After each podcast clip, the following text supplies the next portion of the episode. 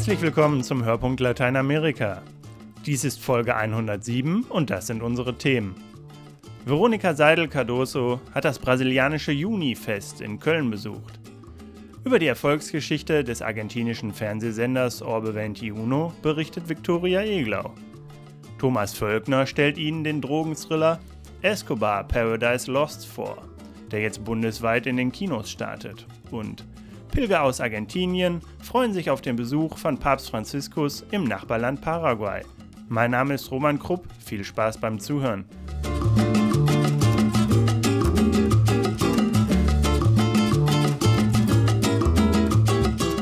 Im Juni, wo der Sommer bei uns gerade mal in Fahrt kommt, da wird in Brasilien der Winter eingeläutet. Und zwar mit einem traditionellen Fest.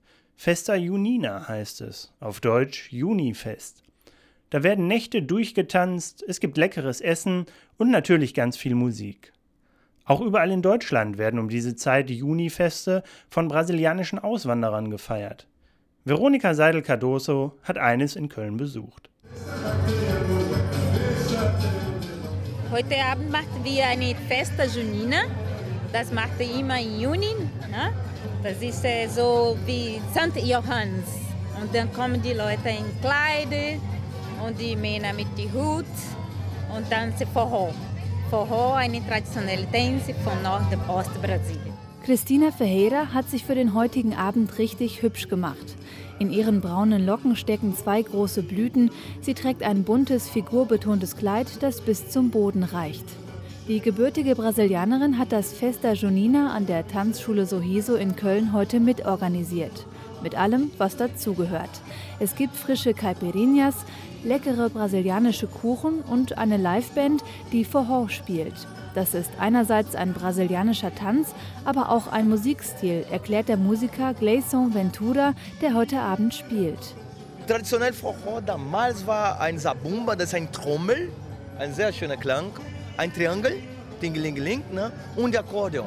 Das war traditionell damals ein Trio und dann hat der Akkordeonist immer gesungen meistens. Ne? Und dann mit der Zeit war, war immer mehr Sache dazu. Ne? Und dann kam Kontrabass, Gitarre, Schlagzeuge, Bläser heutzutage, Percussion, ist super modern geworden, Keyboard auch dazu. Also.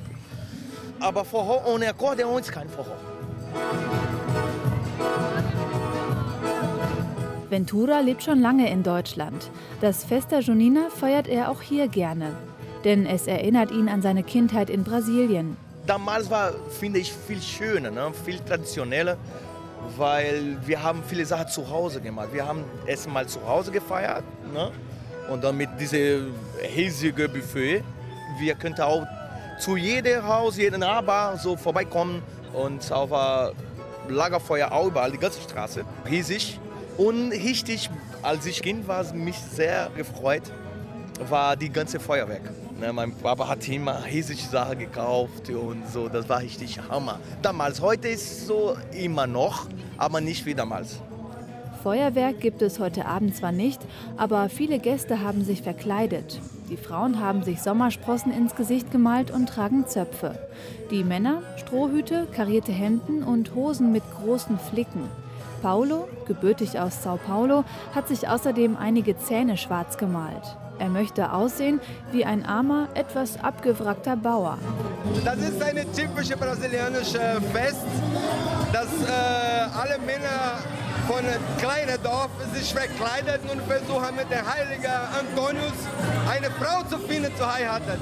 Und Paulo flirtet und tanzt an diesem Abend, was das Zeug hält. Mit einer Frau nach der anderen wirbelt er durch den Saal der Tanzschule, der mit bunten Wimpeln und brasilianischen Flaggen geschmückt ist. Inhaber Rivail Paulino, genannt Sorriso, ist mit dem Verlauf des Abends zufrieden. Er wuselt durch die Menge, quatscht hier und da mit den Gästen oder schneidet Limetten für die Caipirinhas. Eben alles, was gerade anfällt. Und wenn in seiner Tanzschule nicht gerade Kurse oder Junifeste stattfinden, veranstaltet er hier Forró-Partys und andere kleine Events. Wir versuchen wirklich hier äh, so viele wie möglich brasilianische Traditionen hier zu organisieren. Und die Gäste danken es ihm mit einer ausgelassenen Stimmung. Sie tanzen, essen und trinken und haben dabei ein Lächeln auf dem Gesicht. Passend zum Namen der Tanzschule. Sohiso heißt nämlich lächeln. Das ist eine Capoeira-Name. Ich bin Capoeira-Meister. Das habe ich schon in Brasilien bekommen. Und ich bin sehr zufrieden mit diesem Namen. Ich bin ein sehr fröhlicher Mensch. Und deswegen habe ich mein ähm, Tanzstudio so genannt.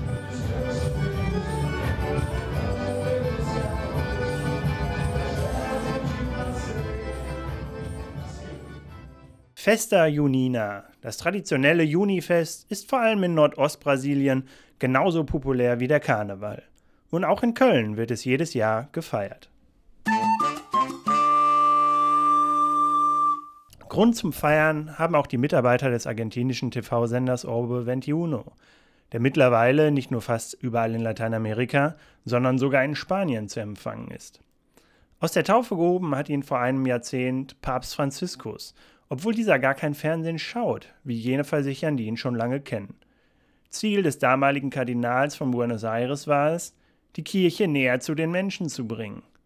Bescheiden und lokal fing der Sender an, aber inzwischen hat Orbe 21, das heißt auf Deutsch so viel wie Weltkugel 21, internationale Ambitionen. Viktoria Eglau berichtet. Hola. Martin Tuozzo steht in einem Fernsehstudio, das sich im Nachbargebäude der Kathedrale von Buenos Aires befindet. Tuozzo ist technischer Direktor des Kanals Orbe 21, auf Deutsch Orbe 21, und sein Handy klingelt oft in diesen Tagen. Denn der argentinische TV-Sender, der vor einem Jahrzehnt vom Erzbistum Buenos Aires gegründet wurde, ist seit kurzem auf internationalem Expansionskurs und strahlt sein Programm nun auch in Spanien und fast überall in Lateinamerika aus. Dass wir einmal in die Welt hinaussenden würden, hätten wir uns vor zehn Jahren wirklich nicht träumen lassen. Orbe 21 entstand 2006 auf Initiative des damaligen Erzbischofs Jorge Bergoglio. Der Chef des Kanals, Julio Rimoldi, erinnert sich. Wir haben damals viel diskutiert und kamen zu dem Schluss, dass die Kirche ein Kommunikationsmedium braucht, um die Menschen zu erreichen. Ich kenne wenige Menschen, die eine so klare Vorstellung von der Wichtigkeit der Medien haben wie Jorge Bergoglio. Er sieht sie als Instrument, um Werte zu vermitteln. Von Anfang an nahm sich Orbe 21 vor, ein breites Publikum anzusprechen, nicht nur praktizierende Katholiken. Doch hat der Sender eine eindeutig katholische Prägung. Er überträgt alle Reisen von Franziskus, die Generalaudienzen und Angelusgebete. La casa de Canal Orbe 21 se transforma en tu casa. Und er vermittelt ein traditionelles Familienbild, etwa in der Sendung Mi Casa es tu Casa mit Koch- und Basteltipps für die Hausfrau. Zum Programm gehören auch anspruchsvolle Interview-, Reise-, Kinder- und Musiksendungen. Orbe 21 hat vor kurzem sein Programm reformiert und modernisiert im Zuge der neuen internationalen Ausrichtung. Canal Orbe 21. Seguí con nosotros. Der Sender kann seit 2012 von den Abonnenten des Satellitenfernsehanbieters DirecTV in Lateinamerika empfangen werden. Und seit neuestem gehört Orbe 21 zum Angebot des Kommunikationsriesen Telefonica, gelangt in zwei Millionen spanische Haushalte sowie zu den Kunden in Kolumbien, Venezuela, Peru und Chile. Santiago Marino, Kommunikationswissenschaftler aus Buenos Aires, erklärt das Interesse internationaler Fernsehanbieter mit der Beliebtheit des Papstes. Ich würde meinen, dass der Eindruck, den Bergoglio weltweit macht, eine Rolle spielt. Ein Sender mit Papst Franziskus als Aushängeschild verspricht Erfolg. Das ist vermutlich ein Grund für die Expansion.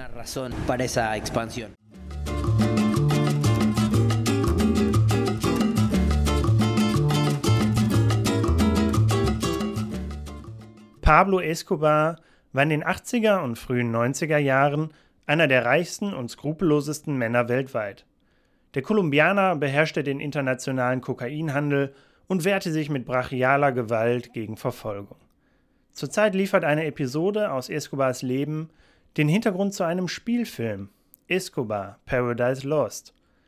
Mein Kollege Thomas Völkner stellt den Film vor. Eines gleich vorweg. Escobar Paradise Lost ist kein Biopic, also kein Film, in dem die Lebensgeschichte einer berühmten Persönlichkeit möglichst authentisch geschildert wird. Im Mittelpunkt steht vielmehr der Konflikt zwischen der Loyalität zu einer übermächtigen Figur und moralischem Handeln. Flankiert wird das von einer Liebesgeschichte, von einer spannenden Verfolgungsjagd, einer Aussteigerstory und der Vorbereitung zu einer Art Schatzsuche.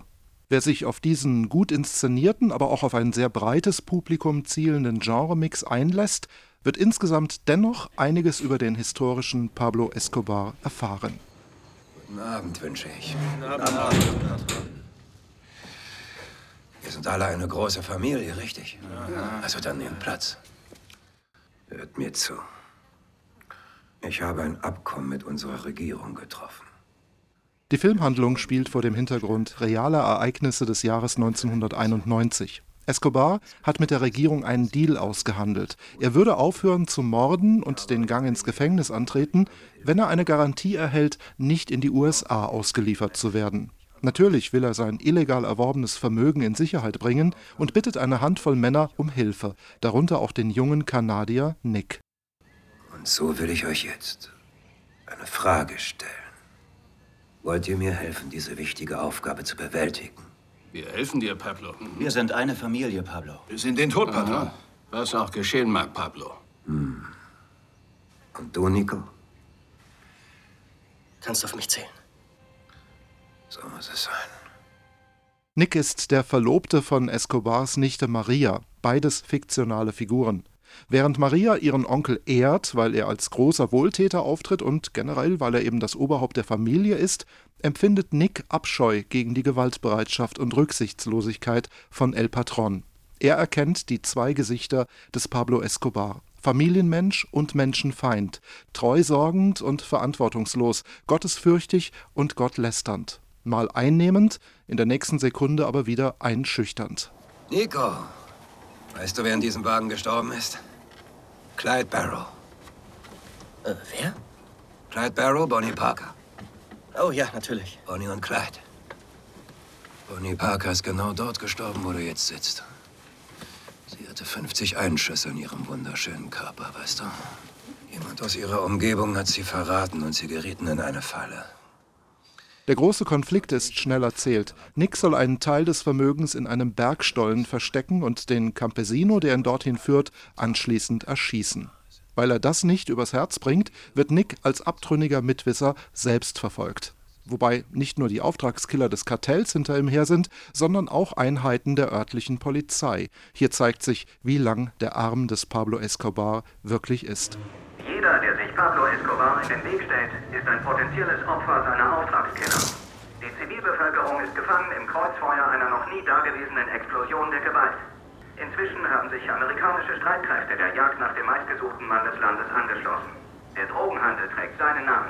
Regisseur Andrea Di Stefano hat vor allem einen Thriller inszeniert, der die Auseinandersetzung zwischen dem Drogenkartell und der Regierung Kolumbiens und die damit verbundene horrende alltägliche Gewalt schonungslos darstellt. Glücklicherweise schwelgt die Kamera nicht in Hinrichtungsszenen, viele Details werden eher angedeutet. Sehenswert ist die Leistung von Benicio del Toro in der Titelrolle. Der in Puerto Rico geborene Darsteller zeigt Escobar als einen Menschen, der Gefolgschaft und Treue einfordert, indem er Schrecken verbreitet.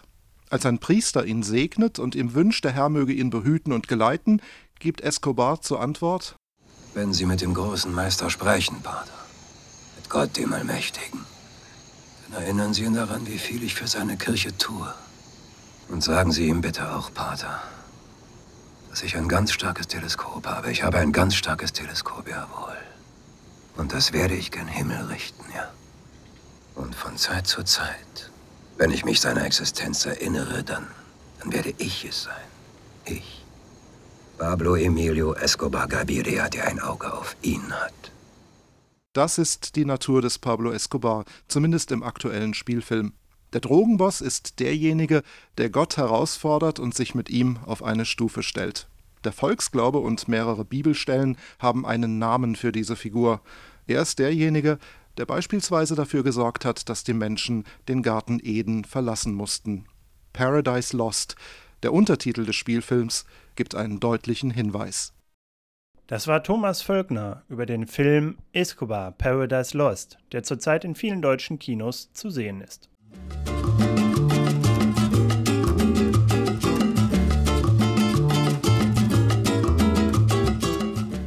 Papst Franziskus hat in den vergangenen Tagen Ecuador und Bolivien besucht und Millionen von Menschen begeistert.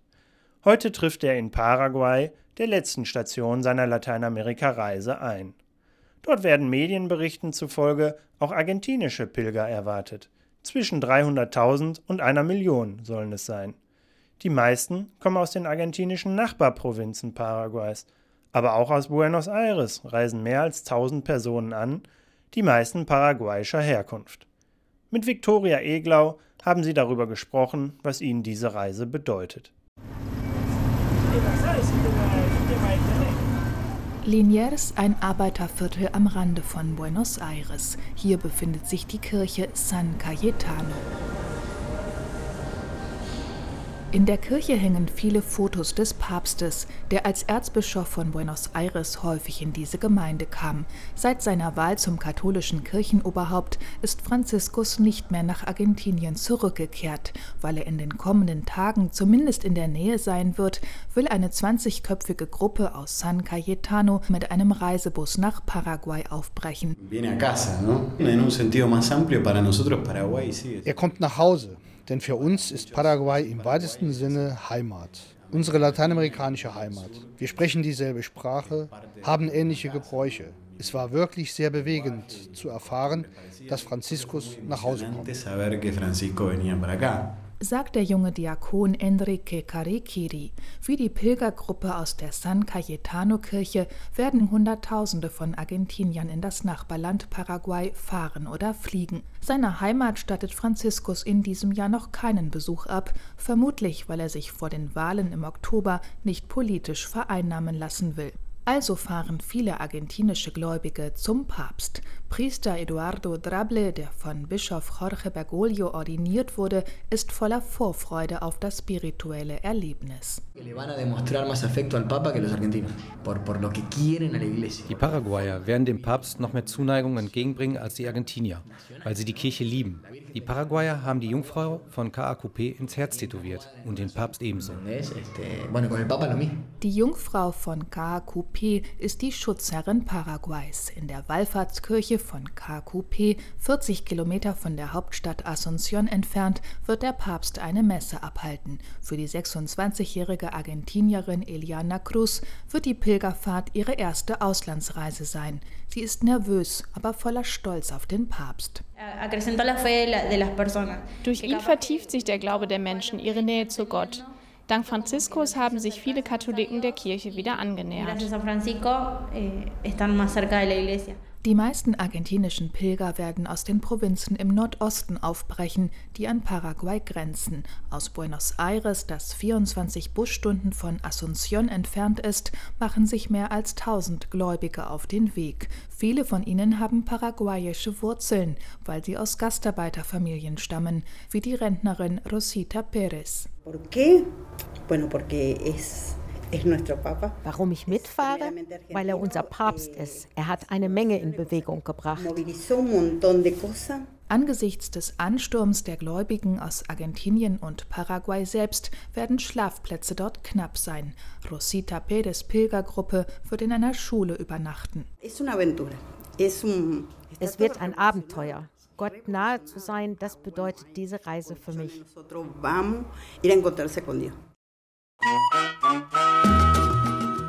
Und das war auch schon wieder der Hörpunkt Lateinamerika für dieses Mal. Vielen Dank an Viktoria Eglau, Veronika Seidel-Cardoso und Thomas Völkner für ihre Mitarbeit.